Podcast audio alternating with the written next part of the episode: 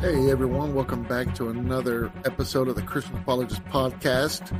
So glad you could join us. I hope you all had a very, very Merry Christmas. Today's episode, we're going to talk about Christianity on why Jesus is the true Lord. Why should we be following Jesus? Out of all the gods people claim, which God is actually the true God? Why is the Christian God the only one that is true? There are many, many religions and gods that people believe in and put their faith into. The three major world religion views are theism, which means God made all, pantheism, which is God is all, and atheism, which there's no God at all. We don't have time to get into all these religions. Why? Because it would take many, many college semesters to cover them all in detail. The majority of people agree that there are three main theistic religions who point to only one God as the creator of the universe and all that is in it. Now, having only one God is what was known as theism. There are three of these theistic religions Judaism, Islam, and Christianity. So, which religion is the right religion?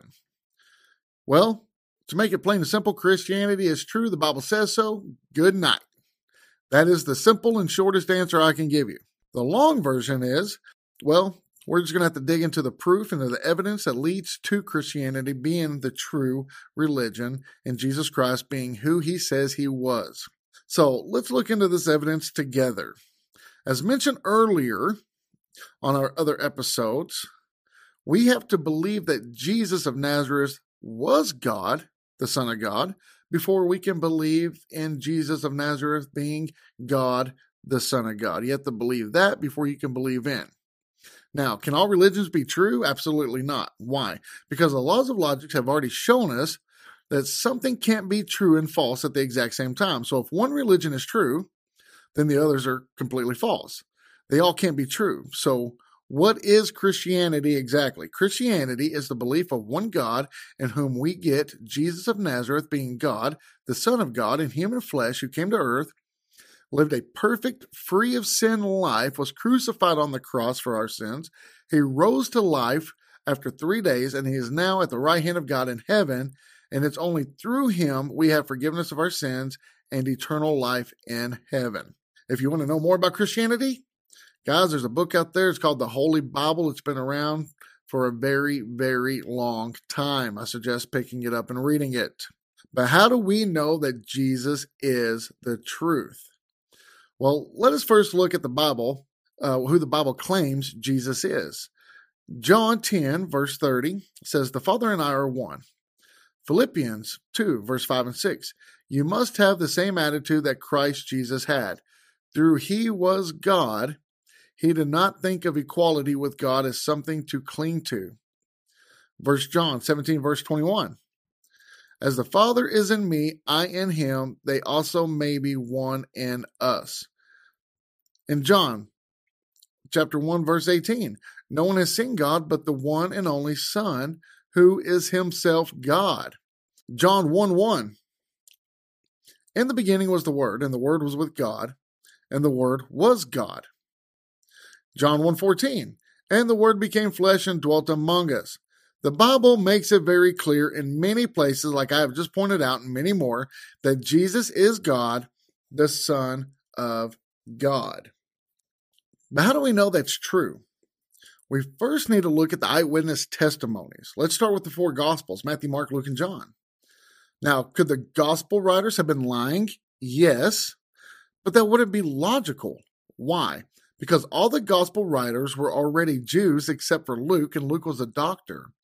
Jews already had the Torah, the first five books of the Bible, and they believed they were saved without Jesus. So, why would they give eyewitness details about the life and death of Jesus if they already believed they were saved? What Jesus claimed was considered blasphemy according to the Jews. Matthew, Mark, and John were going against everything they believed in and had been taught from birth. But why would they do this? They believed in Jesus being God, the Son of God, so much that they were willing to and did die for their belief in Him. Now, you might say people lie all the time. People write books and give interviews in which they know they're lying, and that's true.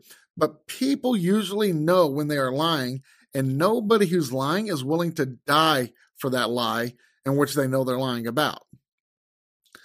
So, all so uh, all four gospels were written at different times. The book of Mark was written around AD 66 through 70, Matthew and Luke AD 85 through 90, and John AD 90 through 110. It's not as if, you know, all these guys were just sitting around a campfire and discussing what to say and what not to say. They weren't like, hey, Mark, how about we say that Jesus called Peter Satan? What do you think about that? You know what I mean? I mean, that just doesn't make sense. That is ridiculous. Okay, but you know, another thing that a lot of people want to say is that all the books were written years after when they had claimed the actual events of Jesus occurred. Is this true? Absolutely, that's true. But so were almost all history books, and we believe them to be true. Why should the account of the New Testament books be considered less than any other history book? Period. All four books claim the life of Jesus was anything but less than extraordinary. They all speak of his miracles, his life, his death, and his resurrection. After the resurrection of Jesus, over 500 people witnessed seeing him, according to 1 Corinthians 15 3 through 8. You know, in the United States court system, it only takes two witnesses to convict someone to prison. And we're completely okay with only two witnesses to convict someone to prison and even possibly to death row, yet we struggle to believe the eyewitness account of over 500 people? Why? Because many see the eyewitness accounts of Jesus' resurrection as unreliable due to how long ago it was, and they never personally saw Jesus and all he had done, so they can't just account it to be true. And if that's going to be the logic we're going to use, then I guess we can't say for absolute certainty that Abraham Lincoln, George Washington, or John Adams ever lived. Nobody today saw them, met them, or knew any of these men personally. All we have to go on are history books and their legacies, and we accept all of them as being true and accurate. You know, Paul of Tarsus, who was previously known as Saul, wrote many accounts of Jesus. Paul was a Jew, just like the other three Gospels of the writers. And Paul was actually one of the most feared Jewish men by the Christian community. Why? Because he was a Roman soldier who was in charge of killing all those that were followers of Jesus. He was a murderer of Christians. Paul thought what he was doing by killing all the Christians was the work of God. Paul had no reason to make up a story about his conversion. In his eyes, he was already saved. Heck, if anything, he probably figured he would be at the right hand of God because of all the good works he was doing for him by killing these Christians. He didn't think he needed Jesus to be saved. But you know, Jesus came to Paul on the road to Damascus and Paul believed in him. After his conversion, Paul went on to become one of the most prolific authors of the New Testament. He is actually attributed to writing somewhere between 13 and 14 books out of the 27 books of the New Testament. Now, why would Paul, a Jewish soldier and a hater of Jesus Christ, make claims against his own beliefs and ultimately die because of his assurance in Jesus as the Lord of Lords? Why would he do that? It doesn't make any sense that he and the others would have recanted their, I mean, it would have made more sense for them to have recanted their claims before being killed, but they didn't. They all died claiming that Jesus Christ was the Son of God and the Lord of Lords. Now, what did they have to gain by lying? Absolutely nothing. Why is that? Because when they wrote the Gospels and when Paul wrote his books, they never gained success, money, popularity, or fame. In fact, it was just the exact opposite that actually happened. They were repeatedly thrown into prisons, beaten, and eventually murdered for their own beliefs. For someone to have gone through all that after already believing they were saved without Jesus could only mean one thing, and that would be what they had witnessed, what they had seen, and what they believed was the absolute truth. Doesn't the Old Testament and the New Testament have contradictions, though? That's what a lot of people say.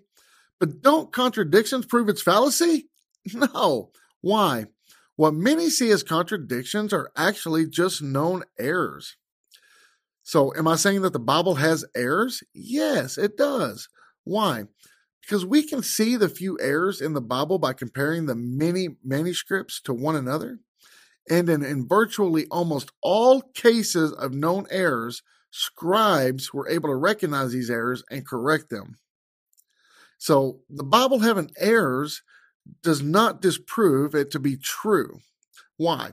Because the Bible having errors doesn't prevent us from knowing what the main topic being expressed was.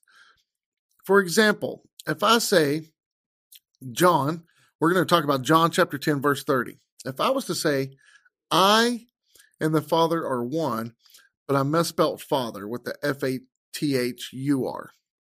And yet in manuscript 2, it, the exact same scripture says, I and the Father are one, but instead it's spelled F A T C H E R. Or like in manuscript number 3, if I say I and the Father are one, and in this manuscript it's F A um, C T H E R. Now, if you look at those three manuscripts, are you going to be able to conclude what the Bible was saying? Of course you can. The total number of actual Greek manuscripts of the New Testament stacked over a mile high. That's huge considering most Greek classic literature manuscripts barely made it to four feet high. So why didn't God just preserve the original? Wouldn't that just been simpler? No, because let us assume God did preserve the original manuscript. What could we do with that original manuscript? What could we have done with it? We could have altered it, changed it. We could have even destroyed it altogether and nobody would know the difference. But what God did was had over 400 copies of the original made and passed out to different people. Now, why would he pass them out to different people? Because if someone would have changed any one of their copies, we would know who changed their copy and people could call them out on it. So, simply put, by God not preserving the original manuscript, he actually preserved the original. Make sense? But what if the errors aren't as subtle as the ones like I had mentioned, right? What about the Gospels accounts of the resurrection of Jesus? I mean, some say one angel was present at the tomb, another two angels, and uh, others say, uh, you know, who showed up to the tomb first. So, which gospel account is correct? Honestly, I believe all of them correct. Now, how's that? Because every book was written from that person's own personal experience and viewpoint. I mean, let's just say, for example, four people see a crime and the police show up to take down their eyewitness reports. Now, you will hear four different stories of how the crime happened. That happens every time. One witness will say they saw only one male suspect. Another say they saw two male suspects. Another will say they saw one male and one female. And the fourth witness will say, we saw only one female. So are any of them actually lying? No, absolutely not. They all saw things from their different perspectives, but through their testimony, we are able to combine them and get an accurate account of how the crime happened and what happened. It is because of these types of errors that I truly believe gives more validation to the stories and the accounts of Jesus of Nazareth. Because if every single eyewitness gave the exact same description and details of what happened, it would look as if they had gotten together and schemed the whole story up, and none of their testimonies to me would even be close to being valid. But let us use a true, more famous example one of the most tragic events to occur in modern U.S. history was the 9 11 attacks in New York City. Did y'all know that some of the eyewitness accounts say that an explosion occurred before either of the planes hit? Other witnesses say it was a commercial plane, while others say it didn't look like a commercial plane.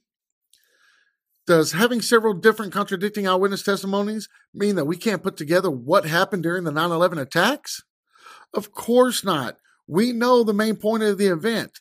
The same applies with the stories of Jesus, including his resurrection. Through the testimonies having slight variations, the main objective was to express that Jesus is God, the Son of God, he died on a cross, and he rose again in three days. Guys, we're going to take a short break real quick. Give a shout out to our sponsor. Stay tuned for the second half. Apologist Podcast. We're going to finish talking up about Christianity, why it is true, why Jesus' stories were true, why the evidence points to them being true, and why Christianity is the true and only religion. So, American scholar and great skeptic Bart Ehrman wrote a book in 2005 titled Misquoting Jesus.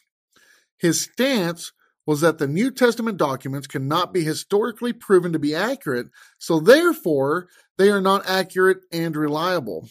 But within a year, one year or two, maybe, I think it was one year, but maybe two, a paperback version of the same book comes out. And on page 252 of that book, he says, Christian beliefs are not affected by textual variants in the manuscript tradition of the New Testament. He is now openly admitting that the New Testament variants are not even enough to affect Christianity. The testimonies from the writers of the New Testament were also extremely, extremely embarrassing. Now, how's that? Well, in many places where the original 12 disciples were spoke about was in a very embarrassing manner. And here are some examples. John 12:16, Mark 9, 32, and in Luke 18 34 all show how dingy the disciples actually were. Jesus says something to them or in front of them, and they have to ask Jesus what he meant by that when they were all alone. They didn't understand him. In Luke 26 33, Peter tries acting like a big shot with his chest puffed out and in front of the other disciples and tells Jesus, Even if everyone else falls away, I never will. But we all know what happens. He cowered down and denies Jesus when asked by women if he knew Jesus. In Mark 8:33, Jesus calls Peter Satan in front of everyone. Could you imagine how embarrassing that would be for Peter? He is the rock of Christianity and he's kind of somewhat the leader of the other disciples. And yet here is Jesus saying, you're Satan. You are God's greatest enemy. That is embarrassing. They would not have put that in there if it wasn't true. There's even embarrassing testimony about Jesus.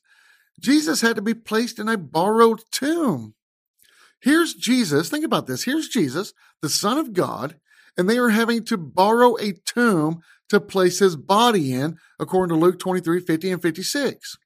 His disciples didn't even bother to try and give him a proper burial after he died. They didn't even bother to give him a proper burial, and they knew that he was the Lord of Lords. And in the same book of John, in verse 20, they tell us how crowds, the crowds thought that Jesus was demon possessed. The disciples claimed Jesus as the Messiah, in which they had abandoned their religion for, and now they're claiming that the others thought that he was a possessed human being. And now they're expecting us to believe that he truly was the Son of God? How would they expect us to believe that if they weren't just telling the truth? Now that doesn't just make it just doesn't make any sense of why they would do that. Why wouldn't they only tell us of the good things when they were talking about Jesus Christ? Why wouldn't they just tell us of all the good things people said or the good things that were done or the good things about themselves? I mean, they're trying to convince us of his, his divinity, aren't they? I mean, after Jesus' resurrection, the women told the disciples his body was missing and they had seen him. But yet the disciples didn't believe them and thought of it as nonsense. Even after Jesus said that he was going to come back after three days, the disciples did not believe, even after the women said we had seen him. I mean, then you got to think about this. This is the best part to me. At the crucifixion, every single disciple abandoned Jesus. Every single one, every single one that had been with him and followed him, saw his miracles, saw what he did. They abandoned him at the crucifixion, except the women. The women were the ones who stood brave while the men got scared, tucked their tails, and ran. Now, that just doesn't make any sense unless it's true. No man is going to admit that they were a bunch of cowards and ran away from the Son of God being crucified instead of trying to help him and say that women were the ones that stood there till the very end. You know, and then he also got the story that Jesus' body was stolen from the tomb and you know, to make people think that he had risen from the dead. Now, is that an actual possibility? Yes, it actually is a possibility, but it wouldn't be logical. Now, why is that? Because there is reasonable evidence pointing to this rumor not being true. For one, Jesus' body has never been discovered. Two, the testimony of the Roman soldiers who were meant to watch over the body to prevent theft would have most likely been killed for allowing it to happen.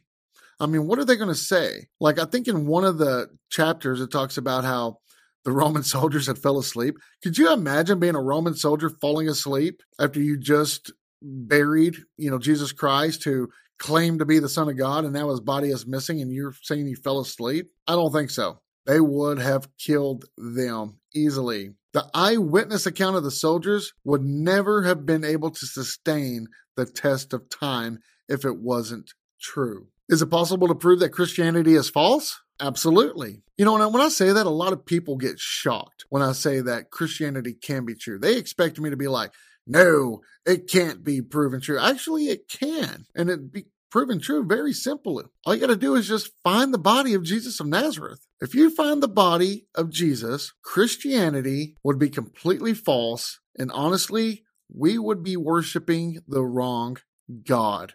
It's as simple as that. Christians around the world would have to come to realize that everything they believe in is false. But considering after 2,000 years they haven't found his body, and I personally know they never will because well, we all know that he has risen and sitting at the right hand of God, then Christianity has to be, at the very least, plausible if you're considering God's. If they haven't found his body, and if you consider all the evidence, Christianity has to be, at very least, plausible. Now, what about the whole Trinity thing? And the Holy Trinity, honestly, is hard for anyone to actually understand.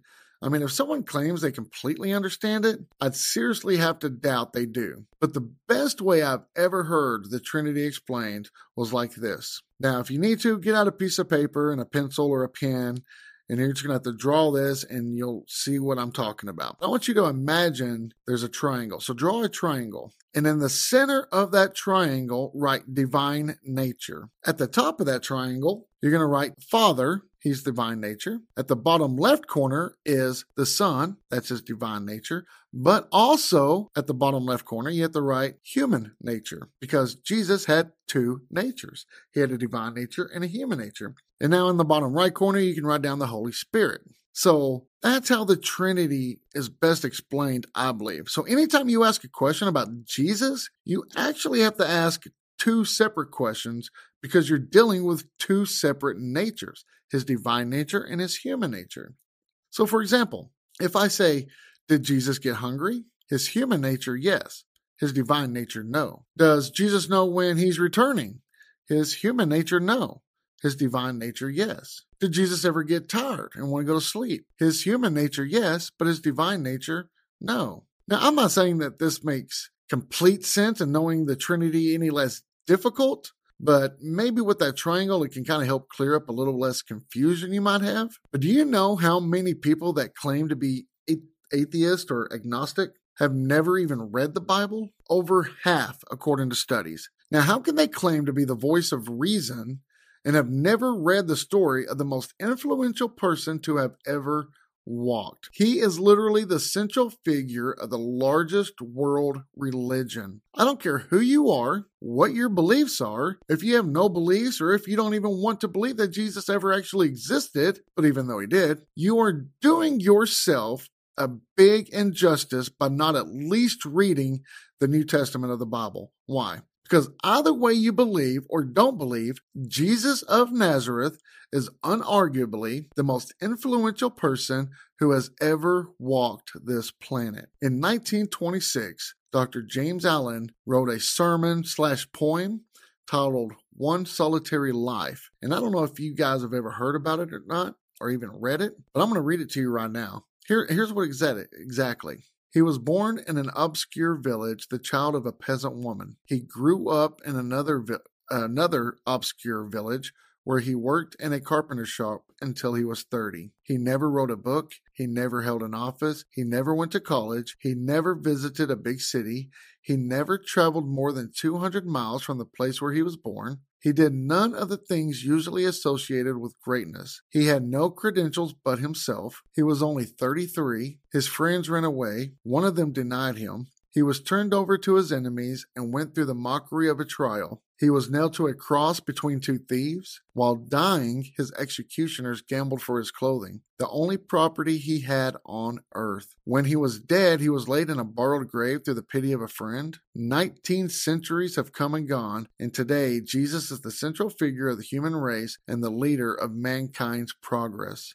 All the armies that have ever marched, all the navies that have ever sailed, all the parliaments that have ever sat, all the kings that have ever reigned put together have not affected the life of mankind on earth as powerfully as that one solitary life. Isn't that amazing? Thomas Aquinas sums it up best. He says, For those with faith, no evidence is necessary. For those with faith, no evidence is suffice. The entire Bible can be summed up by only one word. Do you know what that is? Redemption. The beginning of the Bible has paradise lost. The end of the Bible has paradise regained. And everything in between is God redeeming his people. So you can deny Jesus Christ. You can say there's not evidence, but there is. You can deny the evidence, but that's just your opinion. You can't get rid of the evidence that is there. That's like saying I can deny 9 11 ever happened, but it did. You can deny Jesus ever coming or being the Son of God, but he is, and he was, and he still is.